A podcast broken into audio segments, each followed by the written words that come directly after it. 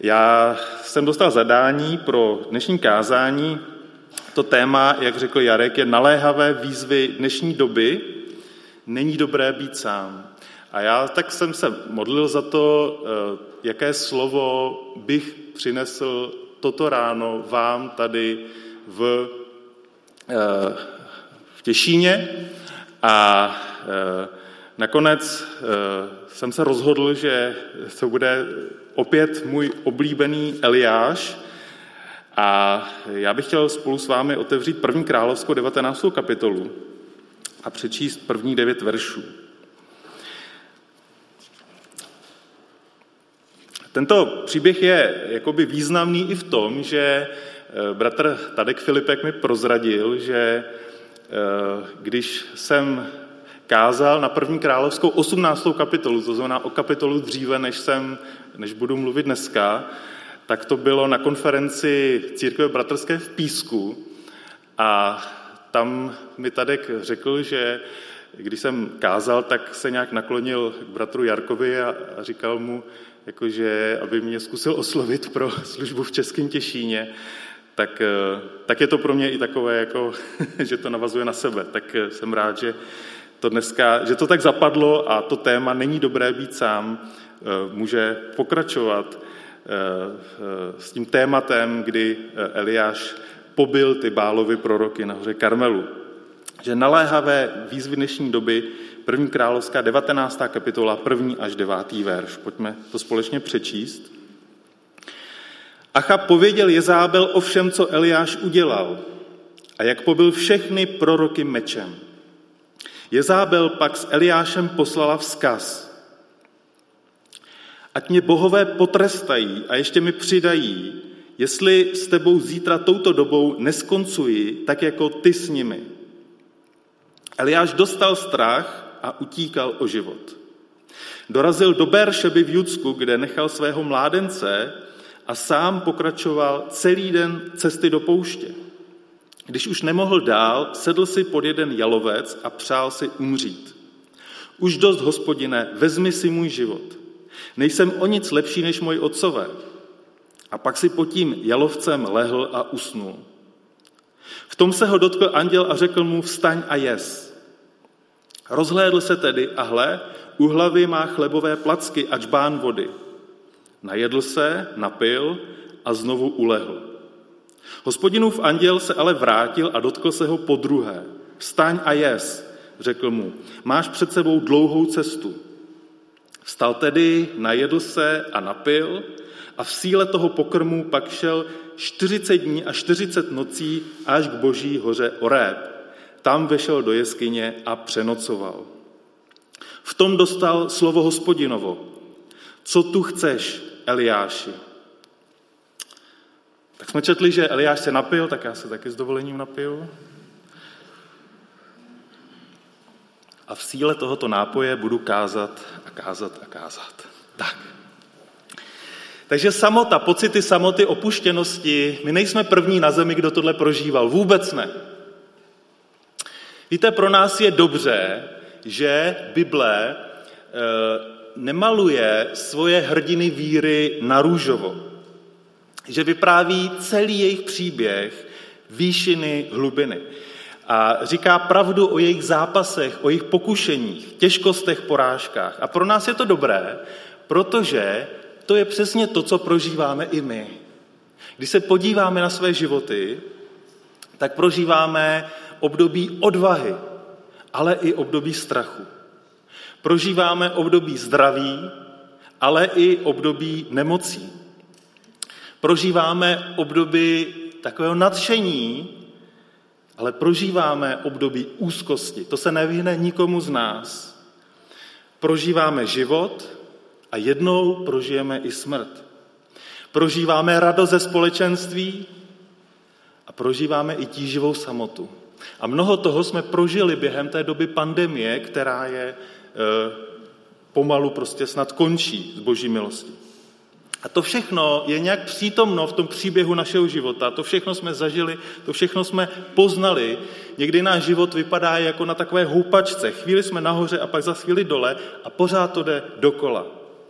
Ale jak jsem řekl, dobrá zpráva je, že nejsme ani jediní, ani první věřící lidé, kteří toto kdy prožili a prožívají. A další dobrá zpráva je, že stejně jako oni, ani my, na nic z toho nejsme sami. Díky Bohu za to. Takže Bibli nejsou jen zářivé obrazy vítězství na hoře Karmelu, ale jsou tam taky temné barvy smutku, potíží, deprese, porážky, samoty toho, co následovalo po hoře Karmel. A to je případ toho velkého muže z hor, protože Eliáš přišel z hor, Eliáše. V 18. kapitole velké vítězství nad Achabem, bálovými proroky na Karmelu. A pak okamžitě jako na houpačce se to přesune na druhou stranu. A v 19. kapitole vidíme pokořující porážku. Je to takové, je to takové Achabo, eh, Eliášovo osobní zhroucení. Je to prostě chvíle, kdy se z, té, z, té, z toho velkého vítězství propadl do hluboké deprese. Je to příběh Eliášovy bitvy se zoufalstvím, depresí. A my si na tom dobře ukážeme, že není dobré pro člověka být sám. Není dobré pro člověka být sám. Takže když schrnu, k čemu došlo. Eliáš, 18. kapitola. Eliáš je nahoře, kde čelí 450 bálovým prorokům, 400 prorokům Ašery. To znamená, bylo to 850 ku jedné. Nevím, kdo jste sledovali teď hokejový zápas, tak tam je to nějak vyrovnané, ale tady to vůbec nebylo vyrovnané. Na jedné straně mužstvo 80, 850 lidí a na druhé straně Eliáš stojí úplně sám. A tak ti proroci Bála tam tančí kolem, křičeli, řezali do sebe a nic se nestalo. A pak nastoupí Eliáš, pozdvihne ruce, modlí se úplně jednoduchou, prostou modlitbu k Bohu, aby ukázal svou moc, svou sílu, aby se srdce lidí obrátilo zpátky k němu. A v tu chvíli se stoupil oheň z nebe. Strávil nejen oběť na oltáři, ale vysušil všechnu tu vodu v příkopu. Bůh říká Eliášovi, já chci ukázat svoji moc, takže si vem prostě hodně vody a celý ten oltář pokrop vodou, celou, celou tu strouhu, která byla kolem oltáře, prostě ať je to plné vody. Já chci hodně vody, protože já chci ukázat svoji moc. A ten oheň, který se stoupil z nebe, všechno strávil, všechno vysušil. A v tu chvíli se ti Izraelci, kteří to viděli na vlastní oči před sebou, tak se tam začali klanět a vyznávali, hospodin je Bůh, hospodin je Bůh. A v tu chvíli nebyl problém vzít všechny ty proroky Bála a Ašery a tito proroci byli pobyti.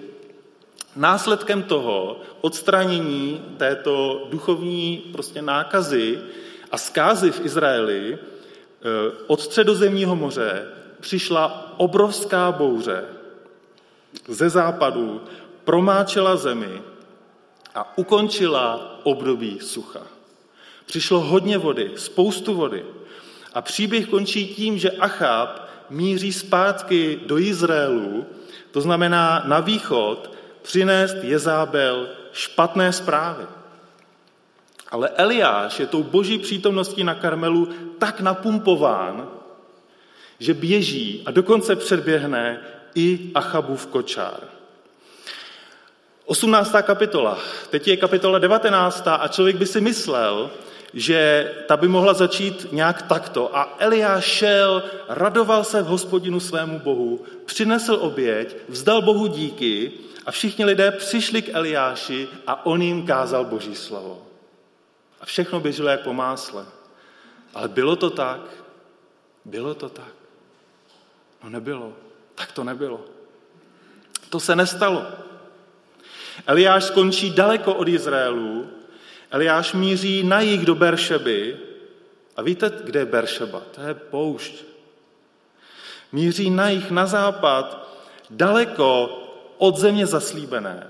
Jde zpátky k hoře k Chorébu, k hoře Sinaji, 500 kilometrů daleko od Izraelu, od té úrodné pláně, kde, kde se prostě hodně pěstovalo, a sám se schovává v jeskyni a modlí se k Bohu, aby si vzal jeho život. Je sám, je daleko, daleko ze svaté země, daleko od Boha. To je příběh Eliášovy bitvy se samotou a depresí. A tenhle příběh nás má co hodně naučit. Bible tento příběh zapisuje pro náš užitek.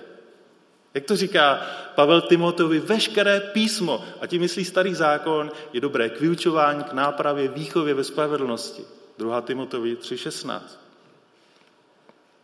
Takže to, co se stalo Eliášovi, se dříve či později může stát každému z nás a proto je pro nás tak důležité, abychom tento příběh znali. Ten příběh začíná takto. Četli jsme, že Achab řekl Jezábel o všem, co Eliáš udělal, pobil všechny proroky mečem. Jezábel pak za Eliášem poslala vzkaz. A nebyl to hezký vzkaz, nebyl to příjemný vzkaz. Jezábel řekla, ať mě bohové potrestají a ještě mi přidají. Jestli s tebou zítra, touto dobou, podívej se na hodinky, zítra touto dobou, zítra v 10 hodin s tebou neskoncuji tak, jako ty s nimi. Umíme si představit, jak Jezábel čekala dychtivě na návrat svého manžela. Viděla jeho vůz, který se vracel z hory Karmel a myslela si, že musí nést dobrou zprávu. A určitě se zeptala, jak to šlo v horách, protože v celé zemi najednou začalo pršet. A Bál to, byl, to bylo božstvo plodnosti, to bylo božstvo zemědělství, to bylo božstvo úrody. A tak, jak tam do sebe ty Bálovi proroci řezali, tak, eh, tak si myslela, že prostě Bál vyslyšel a poslal déšť. Ale může Bál poslat déšť? Nemůže. On nemá tu sílu, nemá tu moc. A tak Achab přinesl špatnou zprávu. Jak to, eh, kde jsou Bálovi proroci? Achab říká, nejsou, jsou mrtví. Cože? No, Bůh zvítězil. Bál byl poražen. No to Jezábel prostě, Jezábel e, najednou začal stoupat tlak. Cože? A rozhodla se, že to Eliášovi musí pěkně spočítat. A tak mu pošle ten, tu, tu, tu, tu zprávu zítra touto dobou. A možná to jsou právě tato slova, která Eliáše dostala na kolena. Zítra touto dobou.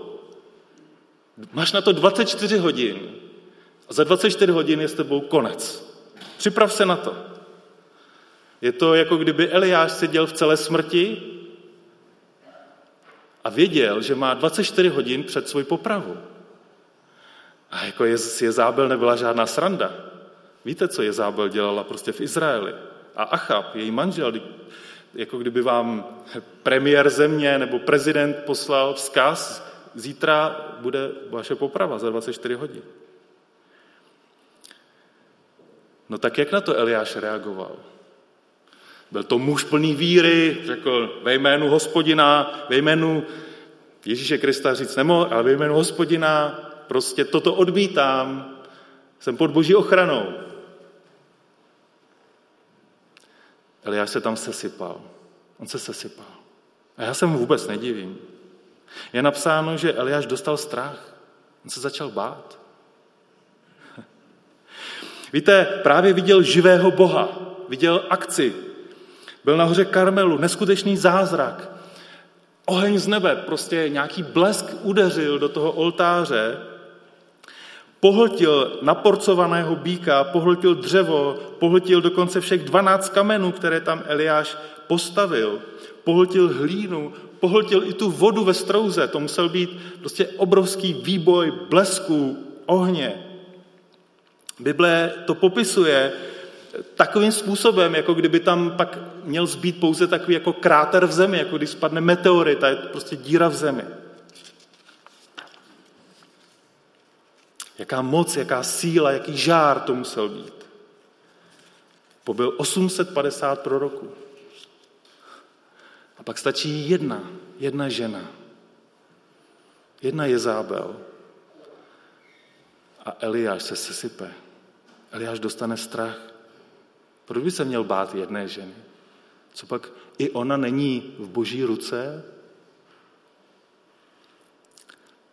A tak co dělal Eliáš? Vzal nohy na ramena. Když cítil, že ne, nemá sílu bojovat, tak vzal nohy na ramena. Někdy se říká prostě, kdo, kdo uteče, ten vyhraje, nebo kdo zvítězí, uteče, něco takového. A utíká z Izraelu, který je nedaleko Galilejského moře, té úrodné země v severní části Izraele, utíká 160 kilometrů najít do Berševy. Nevím, jestli jste někdo z vás utíkali 160 kilometrů, nevím, jestli tady David Rajca, mohl by to potvrdit. 160 kilometrů najít do Beršeby, daleko od jižní hranice Izraele. Běží dolů kolem Jeruzaléma, mine Betlé, mine Hebron. Je tak vyděšený, že se rozhodl utíkat před Jezábel tak daleko, jak ten půjde. Takže z těch pastvin té izraelské planiny utekl až na poušť do Beršeby. A my vidíme, že Eliáš je prorok běžec. On prostě je běhající prorok. Před chvílí velkou rychlostí běžel půlmaraton z Karmelu do Izraelu, ale to byl jen trénink. To byl jen takový jako rozběh. Protože teď běží mnohem delší běh. Ale předtím ho k běžeckému výkonu motivovalo velké vítězství. A teď ho motivuje úplně něco jiného. Teď ho motivuje Jezábel. Jezábel mu je v patách, motivuje ho strach. On se bojí Jezábel.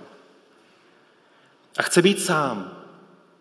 A to se možná dostáváme k tomu tématu té dnešní neděle.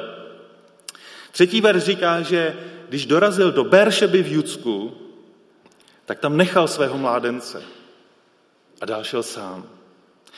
Možná to byla chyba. Možná, že to, co nejvíc potřeboval, bylo nebýt sám. Možná potřeboval někoho, kdo by ho podržel, pozbudil. Ale on svého mládence nechal v Beršebě, sám odešel do pouště, na den cesty sedl si pod jalovec. A co tam dělal? Modlil se, aby už umřel. Už ho to nebavilo. Už toho měl dost. Chtěl sám umřít. Jezábel hrozila, že ho zabije. A on se modlí, aby umřel. Takže Eliáš je na cestě, na té nejodlehlejší místo, kam mohl jít. Když je člověk svíran strachem pochybnostmi, chce utéci a být někde sám. Nechal se ovládnout temnými myšlenkami, ztratil perspektivu. Bylo toho moc. Ten boj na Karmelu byl určitě vyčerpávající. On si potřeboval odpočinout, ale místo odpočinku má nad sebou Jezábel, která mu říká A tak Eliáš se modlí, už dost, hospodine, už toho mám dost. Vezmi si můj život. Nejsem o nic lepší než moji otcové. Mocný Eliáš, ten boží muž z hor, jakoby ztratil víru ve všemohoucího Boha. Svíran strachem pochybnosti, utíká před všemi svými problémy. Přemožen zoufalstvím, plný temných myšlenek. Kolikrát my jsme tohle zažili? Já spoustakrát, spoustakrát. A byly chvíle, kdy jsem prožil krásnou neděli a lidé pak za mnou přicházeli říkali, bratře kazateli, dneska to bylo úžasné kázání. A přiš, pak přišlo pondělí večer a, a já jsem prostě, já jsem se skoro modlil prostě jako, já už nemám sílu jít dál. Já už nemám sílu jít dál.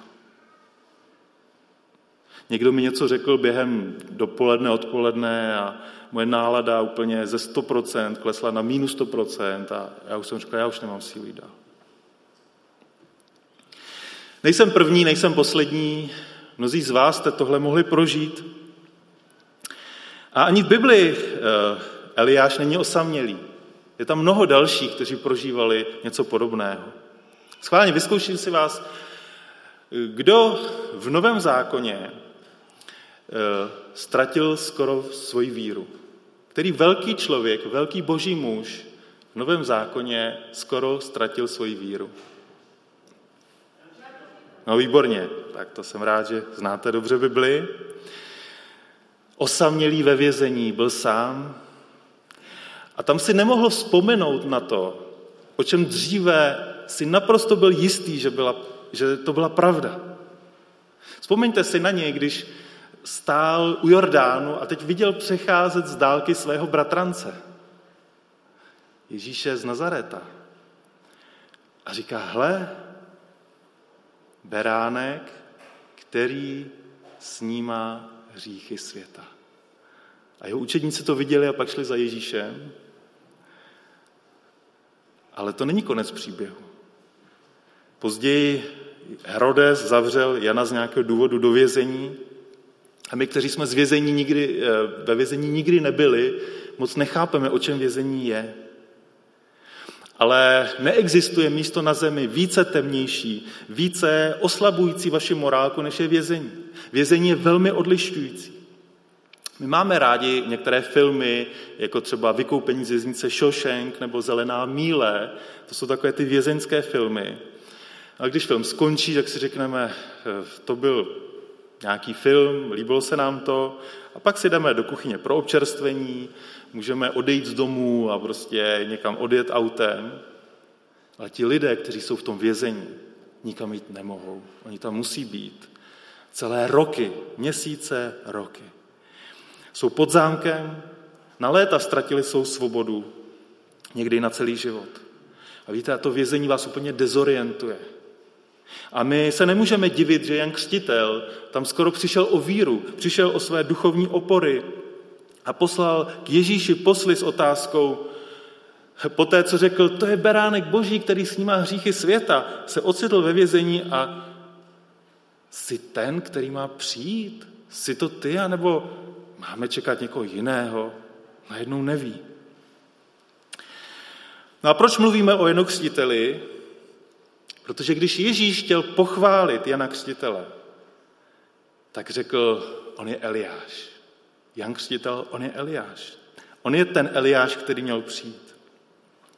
Čím byl totiž Eliáš ve starém zákoně, tím je Jan Křtitel v novém zákoně. Oba muži byli proroci, oba muži bojovali s depresí, oba muži bojovali s pochybnostmi a oba bojovali se samotou. Možná, že právě ti lidé, kteří jsou povoláni k odvážným činům, jsou často ti, kteří jsou nejvíc náchylní k vnitřním zápasům se sklíčeností, osamělostí a depresí. Na veřejnosti byl Jan Křtitel jako lev, ale dali ho do vězení a tam začal ztrácet svoji víru.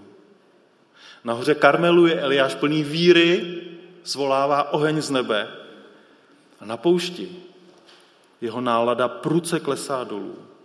Je zcela ovládán temnými myšlenkami a je plný sebelítosti. Je jasné, že Eliášovi se staly takové tři věci, které ho do tohoto kritického bodu dostaly. Ty tři věci jsou naprosto pochopitelné, jsou spojené a mohou se stát komukoli z nás. Ta první věc je, že on byl prostě psychicky přepjatý. Víte, je možné být dlouhou dobu pod velkým tlakem, tak dlouhou dobu, že až se ta vaše pružina mm, vašeho života tak napíná, až nakonec praskne. My kazatelé to někdy známe, že opravdu, když je to hodně, tak někdy cítíme v sobě takový prostě vnitřní tlak a někteří kazatelé prožívají vyhoření. Samozřejmě se to netýká pouze kazatelů, je to mnoha, v mnoha profesích, takových těch pomáhajících, ale prostě člověk vyhoří, už nemůže dál. Prostě musí, musí začít brát nějaké léky, musí prostě začít něco se sebou dělat, protože eh, to praskne. Eliáš něco podobného prožil. Eh, z hor Gileádu šel do královského paláce, z královského paláce šel k potoku, kde se o něj starali havrani. Od potoka šel do toho vdovského domu, k té eh, vdově ze Sarepty, a z doského domu šel do té konfrontace s bálovými proroky, 850 bálovými proroky na hoře Karmel. Víte, to je jedno vypětí za druhém. Jedno vypětí za druhém. A jak někdo řekl, únava dělá zbabělce z nás všech. Když jsme odpočatí, tak jsme plní odvahy a, a máme vize, plány, sny, máme sílu. A jak jsme unavení, tak to z nás všechno vyprchá. A najednou se z nás stávají zbabělci. Prostě nemám, nemám na to sílu, nemám odvahu. Každý z nás, a to je normální, to je normální. Každý z nás má své omezení, máme své limity a je dobré si uvědomit, cítit, že už přicházíme na konec a uvědomit si to dříve, než na ten konec dojdeme. Eliáš byl psychicky přepjatý, došel až do chvíle, kdy už dál nemohl. A byl taky fyzicky vyčerpaný. Ježíš Kristus v jednu chvíli řekl svým učedníkům, je to Marek 6.31, pojďte jen vy sami, pojďte stranou na opuštěné místo a trochu si odpočíňte. To jim říká sám Bůh, to jim říká Ježíš Kristus. A zase někdo řekl, pokud nepůjdeme stranou a trošku se neodpočineme, tak jednoho dne prostě budeme odstaveni. Ta struna praskne. A už nebudeme moci dál. A pak to, bude, pak to nebude jeden den, ale pak to budou týdny, budou to měsíce, budou to roky. A kdo ví, jestli se vrátíme takový, jak jsme odešli. Už se v nás něco stane a začneme být prostě náchylní a, a, a prostě slabší, ta psychika zeslábne. Proto Ježíš říká, pojďte jen vy sami stranou a trochu si odpočiňte. Víte, je čas, kdy musíme vstát, plivnout si do rukou a jít do práce. A pak je čas, kdy je potřeba si lehnout a zdřímnout. Je čas, kdy je potřeba být aktivní a pracovat. A je čas, kdy si potřebujeme odpočinout. Je čas, kdy musíme být mezi lidmi a mluvit s nimi a věnovat se jim. Pak je čas, kdy máme vyrazit sami do přírody a modlit se. Jako já dneska ráno, to byl úžasný čas. Šalamoun, moudrý šalanou, Šalamoun nám připomíná v kazateli třetí kapitole, že pod sluncem má všechno svůj čas. Vše má svou chvíli. A Bůh posvětil každé období našeho života, včetně doby práce a včetně doby odpočinku. Není to tak, že práce to je ten posvěcení, to je ta naše oběť a odpočinek to je jako něco, něco bokem. Ne, všechno má svůj čas. Ve světě je to jinak. Svět má sklon odměňovat ty, kdo se nejrychleji vyčerpají. Nejlépe, když si zapálíte tu svíčku z obou stran, ono prostě to líp hoří, víc světla ale taky to rychle vyhoří. A proto Bůh říká v Bibli, ve starém zákoně, budeš pracovat, ale stejný příkaz je, budeš odpočívat. Budeš pracovat a budeš odpočívat. Obojí patří do lidského života. Bůh totiž myslí na všechno. On je náš autor, on je náš kreator, on prostě je náš stvořitel, ten, kdo ví, jak nejlépe fungujeme a proto nám ty věci dává příkazem. Budeš pracovat a budeš odpočívat. Eliáš byl za třetí duchovně otržený. Třetí verš říká, že Eliáš dostal strach a utíkal o život. Doslova studijní překlad, eh, ten třetí verš překládá, když to uviděl, vstal a šel, aby zachránil svoji duši. A to je něco, co my potřebujeme dělat. Eh, my musíme jakoby zachránit svoji duši, aby to v nás neprasklo. Aby jsme nevyhořeli, aby jsme prostě nebyli odstaveni na dlouhé měsíce a roky svého života. Eliášova mysl byla přetížená, jeho tělo fyzicky vyčerpané. A proto jeho oči se nyní nedívají na Boha. Oni se nedívají na Boha. My bychom mu řekli, Eliáši, více modli. Eliáši, čiň pokání prostě z toho, z té své malé víry. To by byly možná naše duchovní rady. Ale je to to, co mu říká skutečně Bůh? Je to ta pomoc, která k němu přichází od Boha?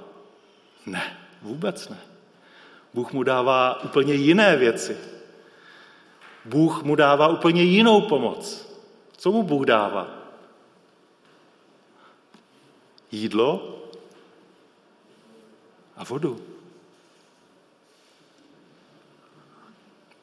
To je to, co někdy potřebujeme.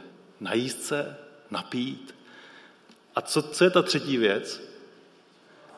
hodně spánku. Hodně spánku. Já jsem tuto noc spal jenom 4 hodiny. Já vždycky, když jsem někde na novém místě, tak nemůžu spát. Ale nelituju toho, protože pak jsem měl ten krásný čas v tom lesoparku u Havířova a bylo to tam opravdu úžasné. Prostě ten les byl nasáklý vodou jak houba, všude byla mlha a všude bylo takové to, to vlhké teplo a prostě bylo to něco nádherného. Tak jsem tam tak jako se stromy zvedal své ruce a chválil našeho pána. Doufám, že nikdo moc neviděl, když jsem nějakého pejskaře potkal. Ale to je to, co někdy potřebujeme. Najíst se, napít se, vyspat se. Pořádně se vyspat. Takže není divu, že Eliáš dostal strach. Je tak dlouho pod obrovským tlakem, že, nemůžeme jasně, že nemůže jasně myslet. Ale dejte mu tři dny dobrého spánku, tři noci dobrého spánku a uvidíte, že Jezábel ho už nebude tak zrušovat, jako vyrušovat. Protože Jezábel je jenom prostě další žena, jako je to žena, která jakoby je manželkou Achaba, ano, je to první dáma Izraele, ale je prostě zcela v božích rukách, stejně jako Eliáš a 850 bálových proroků. Ale když jsme ve stresu, nemyslí nám to jasně, děláme špatná rozhodnutí, dostáváme se do problému. Takže když Eliáš byl nahoře, viděl Boha. Bálovi proroci ho nevzrušovali, na okolnostech nezáleželo. Eliáš, byl tam Eliáš, byl tam Bůh, byl naprosto suverénní. Ale teď je vyčerpán, vidí Jezábel, slyší Jezábel a ve chvíli, kdyby normálně stál nohama na zemi, bledne, běží se schovat, nezastaví se, dokud neskončí v jeskyni nahoře Sinai 500 kilometrů na jich od Izraelu. Tam se schová v jeskyni, v samotě, krčí se, chce umřít, chce být naprosto sám, ztracený ve svém zoufalství. Ale Bůh, Bůh se svým služebníkem neskončil. On s ním neskončil. A pak je ten nádherný příběh, o kterém dneska nebudu mluvit. Ale ten příběh se jmenuje úžasným způsobem. V té, v té B21 je to krásně nadepsán. Tichý a jemný hlas. Stačí tohle říct a okamžitě nám naběhne ten příběh, víme, o čem to je. A to je přesně to, co potřebujeme v tu chvíli. Ne žádné hromy, blesky, burácení, prostě oheň z nebe, ale tichý a jemný hlas. To, co můžete slyšet ráno, když si vyjdete do stichlého lesa. My na tom vidíme, že pokud se k nám ďábel nemůže dostat z vnížku, pokud nás nevystraší skrz 850 bálových a šeřených proroků, to muselo být ohromné schromáždění, představte si, že byste byli v církvi ve sboru, kde je 850 lidí, to už bych o vás říkal, že jste nějaká megachurch. 850 lidí, to je prostě, to už, to už je velké. A, my, a takový zbor, zbor v Čechách tady asi žádný není. Co tak jsem slyšel, že největší zbor byl v Plzni, ale pak se, se rozpadl a jestli tady v Čechách nějaký takový sbor je, myslím si, že ne. Ale pro Eliáše to nebyl žádný problém. Když se ďábel nemůže k nám dostat z vnížku, tak se k nám dostane zevnitř. Jde zevnitř, skrze naše srdce. A to není žádné překvapení, že Eliášovo největší vítězství a jeho největší porážka stojí zády k sobě. Ďábel přichází a chce nám dát sklíčenost, beznaděj, zoufalství, temnotu. Ale víte, není hřích být depresi. Není hřích být, být osamělý. Není hřích být sklíčený. Vždycky záleží na tom, co s tím uděláte. Když jste sklíčení, když jste v depresi, když jste osamělí, když máte pocity beznaděje, marnosti, a to každý z nás čas od času bude v tomto světě mít. Co s tím uděláme? Závěrem, bratři a sestry, rada, nebojujte tu bitvu sami. Není dobré být sám. Dívejte se na Eliáše. Řekněte si o pomoc, kterou nutně potřebujete. Řekněte si o pomoc v první řadě Bohu, O, o, odpověď přišla okamžitě. Bůh Eliášovi poslal svého anděla. Anděl se o něj postaral. nám Bůh posílá někoho lepšího, než je anděl. Koho nám Bůh posílá? Jakého utěšitele nám Bůh posílá? Bůh Eliášovi poslal anděla, nám posílá sám sebe. On je Immanuel, Bůh s námi, v Ježíši Kristu v duchu svatém. Není lepšího utěšitele, není lepšího odborníka na útěchu, není lepší tichý a jemný hlas, než sám Bůh, když přichází za námi. Posílá nám ducha svatého. Ale nejen tohle. On nám neposílá jenom tohodle utěšitele, ale posílá, posílá nám i jiné utěšitele. Koho? Lidi. A které lidi? Sousedy odvedle? Ano, bratry a sestry. Teď se mi úplně vybavil ten příběh Joba, že jo? Tam byli taky ti utěšitelé. Ze začátku jim to šlo výborně, dokud mlčeli, pak otevřeli ústa, už to bylo horší. Někdy je to s námi podobné. A vezměme si z toho poučení. Někdy to nejlepší, co je, prostě, tak Jarku, můžeme spolu hodinu mlčet. A pak já něco řeknu a to jsem neměl říkat, to bylo špatně, to ne. Někdy stačí vyslechnout, eh, požádat o modlitbu, požádat o nějakou laskavost.